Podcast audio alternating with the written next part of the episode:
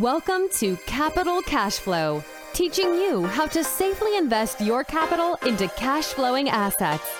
Here is your host, Abraham Anderson.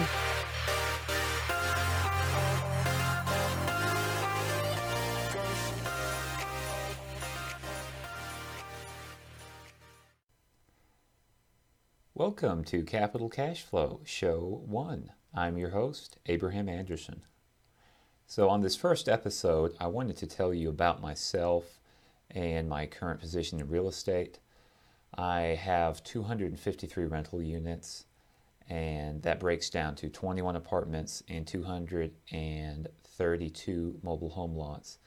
I also have another 430 uh, lots under contract that will be closing in the next couple months. So, altogether, I'll be around 700 once all of this closes out here. So I wanted to start by telling you how I got into real estate. When now i am 24 now, I've been in real estate since I was 18, so about seven years. How I got interested in it when I was about 13 or 14, I was talking with my older brother who uh, does rental houses and apartments, and he was telling me rental property is great because if you can just save up enough money to get a down payment, the renters will pay your mortgage. And that was the coolest concept to me. I thought, man, you're getting a free house. They're buying a house for you. And if you could just get one every year, you know, you'd have a bunch after a while.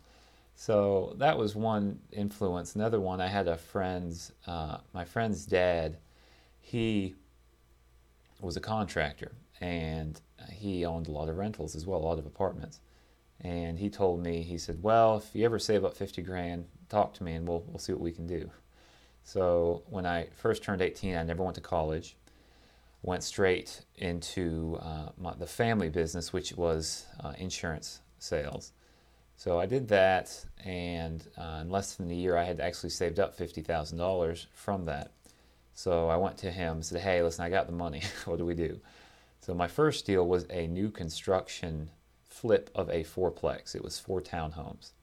And initially, I intended to keep these as rentals, but I ended up moving, which was near Chattanooga, Tennessee, up to uh, where I'm based at now, which is around Knoxville, Tennessee. So I did that. Um, I had purchased the land. I got a bank to give me a construction loan with no cosigner.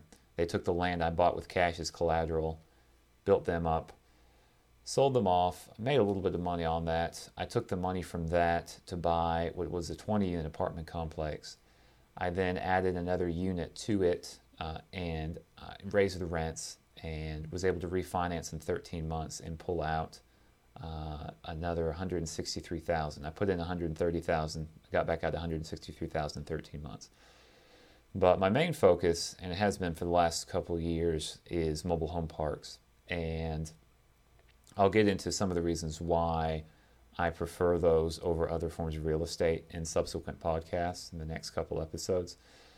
But I wanted to uh, kind of go through some of the struggles I had initially there and how I overcame those. So, the biggest one initially was credibility. You know, not a lot of people want to take you seriously when you're some 18 year old kid trying to, you know, buy real estate.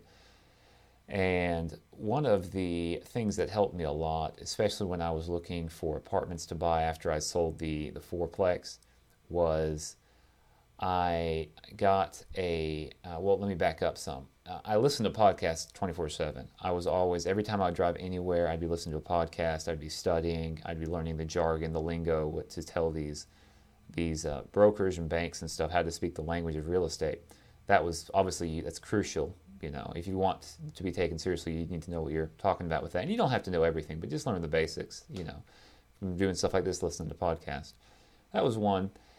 And another thing I had done was I got a pre approval letter from a bank that says, hey, you're qualified to borrow up to this much and buy a property worth X. And I took that with me when I spoke to brokers. One uh, broker thought it was funny. I was talking to him, and I'd made an appointment to see this apartment complex over the phone. And when I show up, I could see his face just dropped because I guess he was expecting, you know, someone older wasn't expecting me. And uh, but we, we were talking, you know, I showed him my pre-approval letter, you know, and I could tell as we're going along, he's really starting to take me seriously. And after we looked at the property, we went out to lunch and he told me, he said, I got to be honest, Abraham. When you first showed up, I thought, is this a joke? he said, but really, I'm impressed. When I was your age, I was just looking for the next time I could get drunk. uh, so, uh, you know, that, that told me I'm on the right track. But uh, one of the big things as well is just persistence. You know, it took me over a year from when I really started looking for apartments to find my first deal and to close on it. And then it took me about another two years from when I started looking for mobile home parks to close on that. But hope this gives you a little bit of insight on myself. I am in this now full time. I'm I still do insurance part time. Um, you know, but my passion is absolutely real estate. I love it. I love real estate. I love talking about real estate, helping other people get their rentals. And so I hope you will check out the next podcast. I'm going to talk about why real estate specifically as an investment versus other forms of investing. And if you like this, please subscribe and thumbs up. It really helps out the show. Check us out on social media. Uh, our website is capitalcashflow.com. See you soon.